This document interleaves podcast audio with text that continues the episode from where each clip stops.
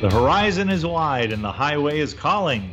That means it's time for another episode of American Roads Trip Talk.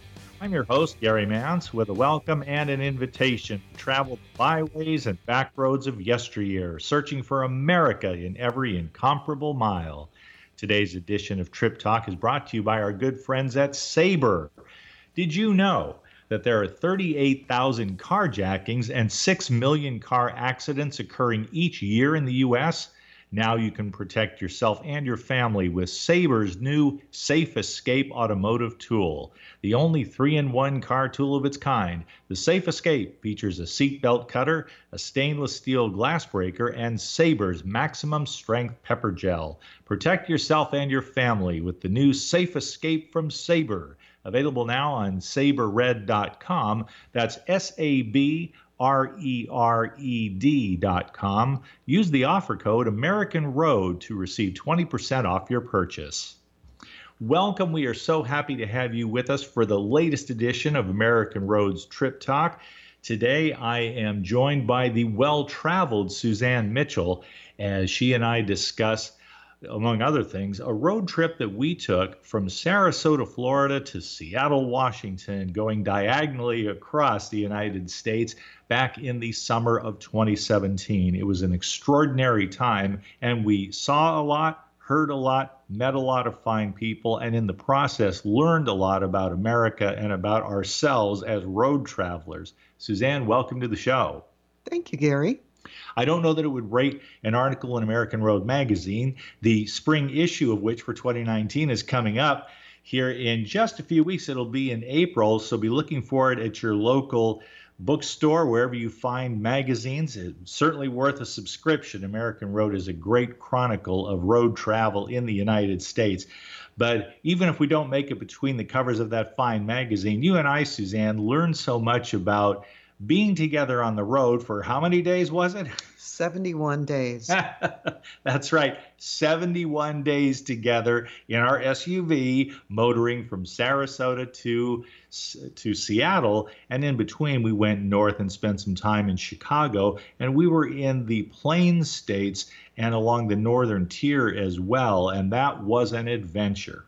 We were taking Interstate 90 between Chicago and Seattle but it wasn't until we got off the interstate that we saw some of the most interesting things uh, in in that upper tier of, of states. And we, we got to see quite a bit of what we wanted to see. We planned ahead of time to make certain stops.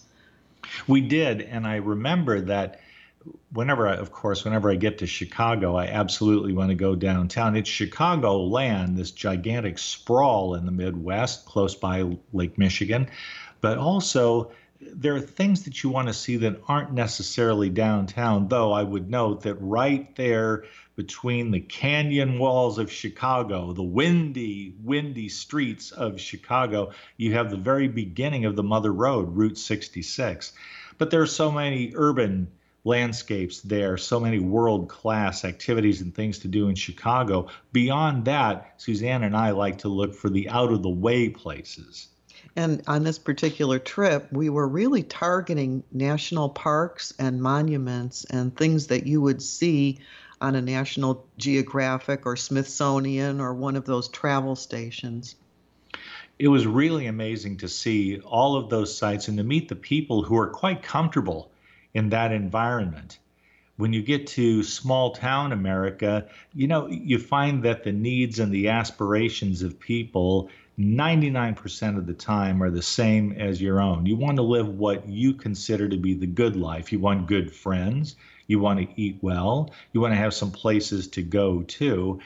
It seems to me it gets down to logistics and planning. And that's one of the themes of today's episode of Trip Talk the idea that when you have that golden road trip of the mind, you can do it conceptually before you do it actually, before the rubber hits the road. And in doing so, it does take some sense of logistics, but it also seems to me, Suzanne, that we needed, in the case of yourself and myself back in 2017, I had it in mind like, I've got to pack enough. I've, I've got to make sure that I'm going to have enough shirts and t-shirts and how about shorts for warm weather, et cetera, et cetera. And I found myself needing less than I actually packed. And yet many of our fine experiences on that trip came totally unexpectedly.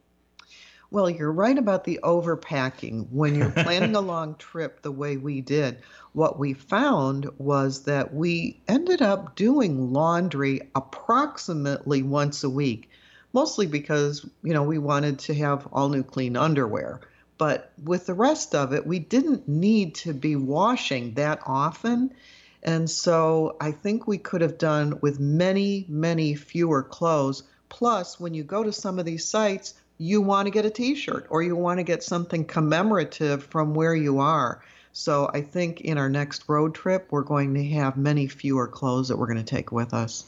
And maybe several more t shirts that I wish I had purchased. Let me give you an example. We went to the to America's first national monument. And in case you were wondering, that's Devil's Tower in Wyoming. It was famous long before its association with close encounters of the third kind, and it certainly made our bucket list. So when Suzanne Mitchell and I decided that we were going to make that trip from Sarasota to Seattle by way of Chicago and heading along the northern tier of states and then getting into Wyoming and Montana, we knew that we wanted to see Devil's Tower and we knew that we wanted to get finally to Yellowstone, which had always been rather a distant dream for me. Honestly, I wasn't really sure I'd ever get there, but I really needed to go see Devil's Tower. And we made that trip and I can still remember in the souvenir shop, and as you know, Suzanne, I'm kind of a souvenir hound. I went into the gift shop and there was a T-shirt there. Remember, this is this place is associated with Close Encounters. Aliens were on the T-shirt and they were saying, "Please send more tourists." The last ones tasted delicious. They're and I thought, well, there are only so many places you can wear that. So I let it go. But there we were, and we'll get to Yellowstone in a moment. What It's beyond extraordinary. But this too was a magnificent experience going to Devil's Tower in Wyoming. You see it miles and miles before you actually get there. And then you are at America's first national monument. So we were there and we took lots of pictures drove around, found a good parking spot, and then you and I had a bright idea. We need some exercise. We haven't been stretching our legs enough. Let's go ahead and, and take the dare. Let's walk around Devil's Tower because there is a paved and somewhat dirt path that goes around the circumference of the tower there were two trails, and one was considered the shorter trail, and the other was the longer trail. And as we looked at it, we determined we would do the shorter one rather than a, a, a larger circle. It's the tighter circle around the base of Devil's Tower.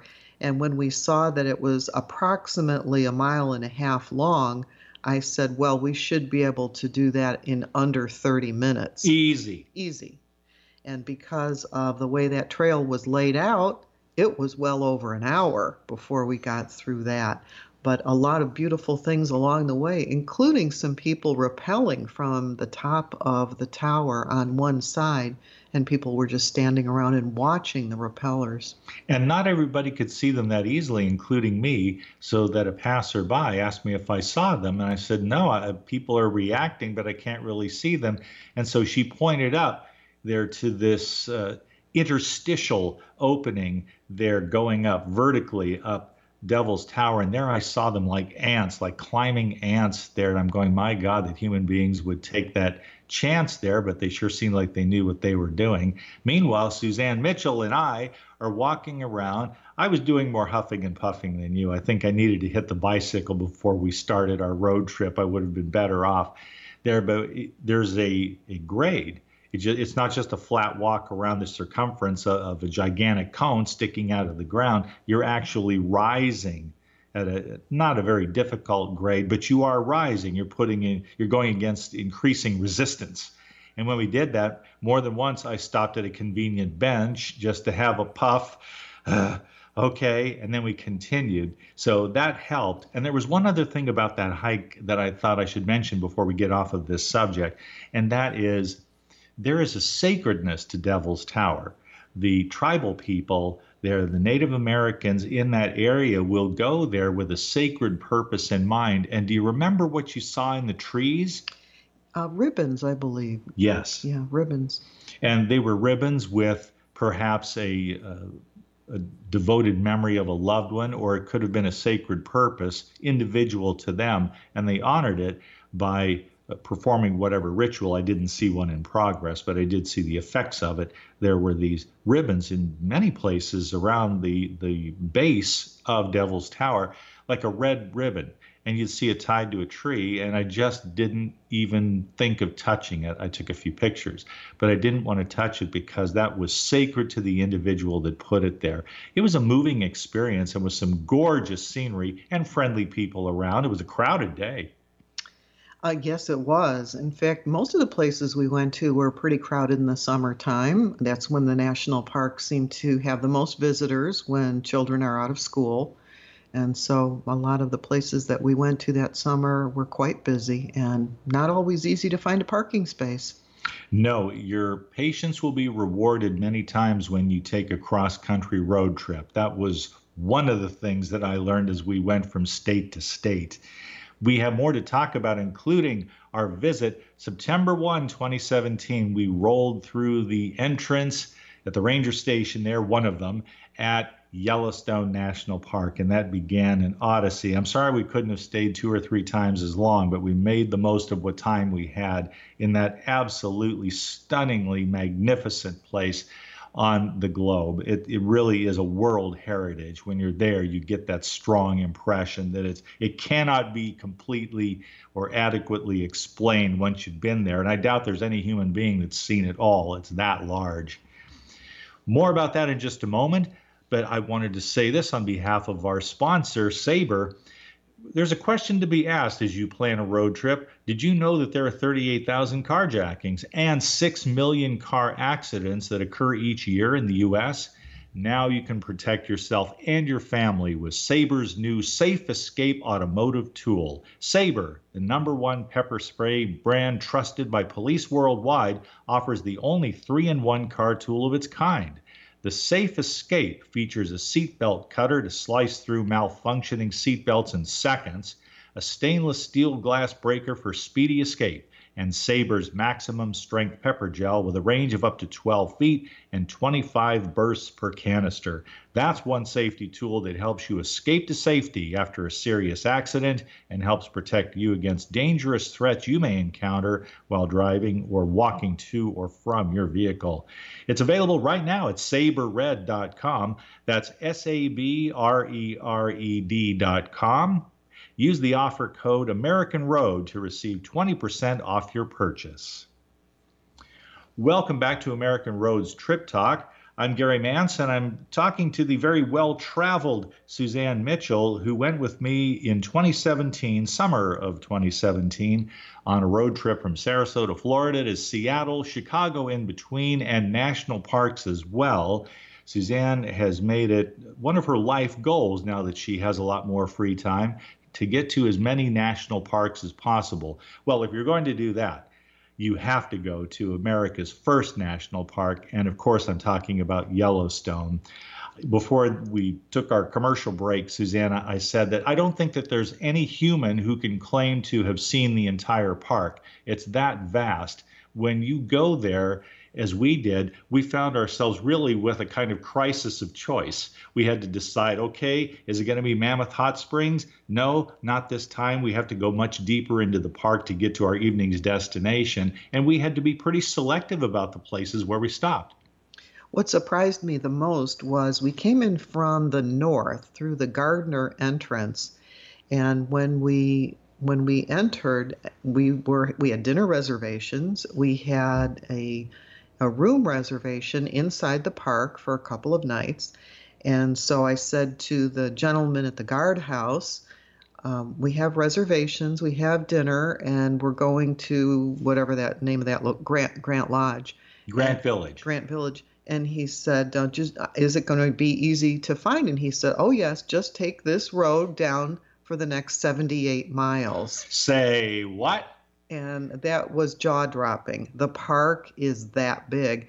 The whole territory of Yellowstone actually encompasses four states in that region, but then the park itself is in the corner like a postage stamp, but it does spread out even from there with um, just vast, vast tracts of land. It's mainly the bulk of the park is in the state of Wyoming. We were lucky to make it to dinner because yes. it took so long to get drive that 78 miles from the entrance in the north. This isn't 78 down. miles you're talking about where you can go 60 miles an hour. No, this is two lane road, and most of it was about 30 miles an hour. On the way, we saw a wolf in the road and um, several other wild animals. And then the cars would all slow down to look at the animals. So there was no going fast to get where we were going. I remember a little traffic jam. I couldn't see what was ahead. I was doing the driving, so I didn't get to see that wolf to which Suzanne refers. Lucky her, I had to keep my eyes on the road. That's one of the things you have to do. You somebody's going to drive and somebody's going to observe, and that's just how it is when you're two people traveling. So we went through at uh, not a snail's pace, but slow enough. And there was plenty of traffic that time of year. It was it was the last of the tourist season because we came into the park on September one, and lo and behold, there are all these cars and people getting out and taking pictures. And I said to Suzanne, "Pictures of what?" I've got to find out what this is. So I just put it in park, got out of the car, and what did I see except a bison, a large adult, apparently a male adult bison that for all intents and purposes, was hitchhiking along the side of the road, just ambling along, taking its time, and people were taking pictures. And I thought, what they say about Yellowstone is true with all this magnificent wildlife. You're in their home, they get first priority. You yield to them. Look all you want to, certainly don't touch and don't accost them in any way. But if you want to take pictures and just watch all of this magnificence unfold in real time, that's what you get driving the roads of Yellowstone. The ranger at the entry said, Remember, you are the visitor and they are the ones who live here. Yes, this is their home. Right. I also remember a funny story to me anyway. They're they're smart. It's smart policy for them to have a film about when you encounter bears, particularly grizzly bears. You, it's best if you have some kind of pepper spray. Uh, bear spray. It's bear spray, and there's a certain way that you have to spray it. You carry it, you hold it, you flip the top back. They give you this little instruction while you're waiting to eat in a restaurant, for example and they're saying you hold it at this angle and spray it down in the ground in front of the bear. And I'm thinking, you know, I would be getting digested by the time I mastered all the details of this. You kind of have to know in advance what you're doing with this bear spray. But uh, most of the way at, at the major attractions, even in the the shops around Old Faithful, for example, I mean, there was information about this. They want you to know that there are dangers in Yellowstone that cannot be minimized. It, it's definitely wild. And I learned so much being there. One of the things that I was only vaguely aware of, but became very, very clear about, was just the fact that Yellowstone is on top of a super volcano, the largest volcano in the North American continent and a super volcano. A super volcano. And so where it shows up in its beauty is in the the uh, the lava bubbling to the surface. Yes. And you get to see the the, the different colors of the extremophiles who actually live in that boiling atmosphere. And at the same time, though nothing is expected to occur in the near future, they said, you know, if that volcano ever got, it, it is active, but if it actually really blew, that it would probably take out about half the country. I mean, that, that's it's stunning when you're there and you realize that that's what you're on top of. And you made mention of these creatures that live in, in that thermal environment. The extremophiles, they uh, they're they found that there were actually a, a type of life form that does exist in the boiling water, which they didn't think was possible. But when you have like extremophiles together, they create a color. And that's what creates the yellow, the orange, the blue, the green, the pink that is all around these hot lava beds. And if you look at it in terms of a flat scenery, it's like it, in a manner of speaking, it's rather concentric because you see this riot of color like something from a science fiction movie, and it's in strata so that you'll have this shade of yellow and this shade of green working its way around this gigantic thermal pool, and then a very convenient walking ramp, a trail there around it that keeps you safe because you do not want to be tumbling over the railing into any part of that environment. You probably wouldn't live to tell the tale. No, you wouldn't. It, it, they say that the the temperature there is about 2,000 degrees in some places. And they say if you stepped on it, you would burn the bottom of your shoes right off your feet.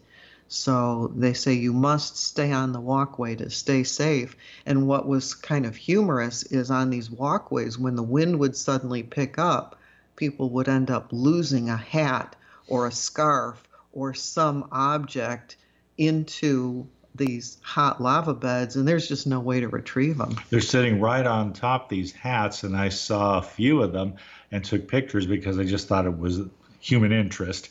There one lovely bonnet that was there right on top of mud which you wouldn't go near and it was just resting there and it was almost like it created the impression of someone standing underneath it wearing it.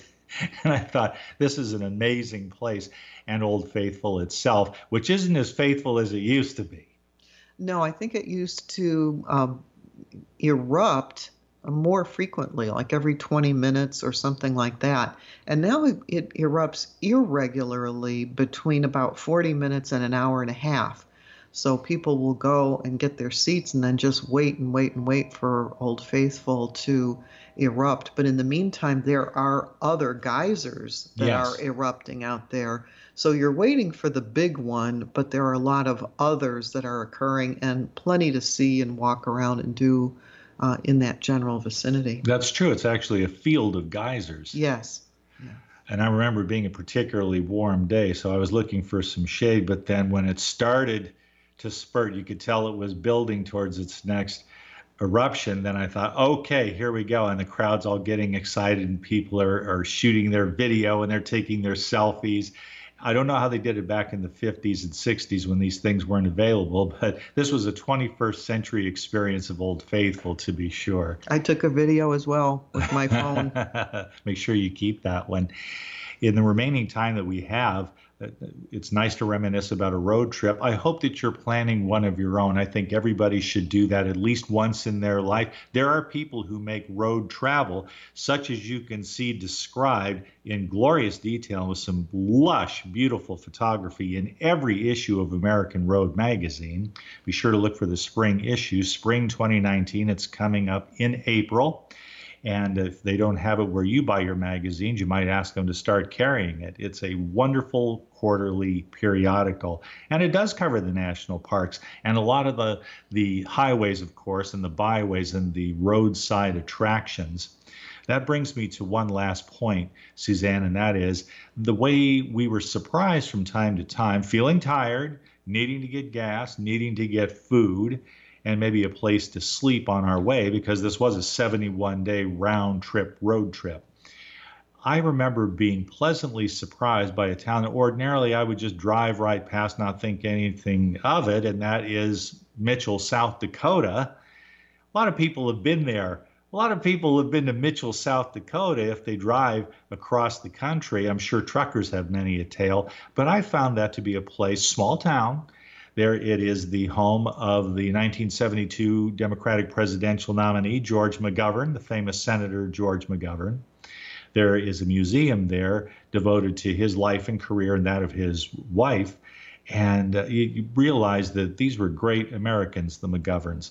And you even go into uh, the campus. It's located in the library of Dakota Wesleyan University, and you can sit in a couple of seats that were on the campaign plane they actually put part of the plane inside the museum so you could sit in the seats and have the table in front of you and look at a video of what his campaign was like.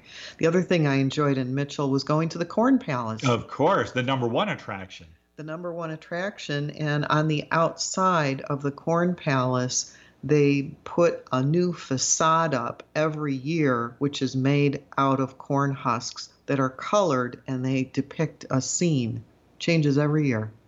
I, I loved it for the architecture. It was unique and we were happy to take the tour. But it's also great when you stop at places like these where you get some interpretation from people who give you a sense of the history. In this case, it was Plains history. It was it was being on the prairie and having a sense of what the pioneers went through. And I thought at the Corn Palace that was particularly well illustrated in a very artistic way. It was a, a, vast room inside the Corn Palace, in addition to being able to get food. There were concessions there. They had a lovely gift shop, and all of the walls on the inside also had the same corn husk pictures, which was depicting different things about living in that area in South Dakota.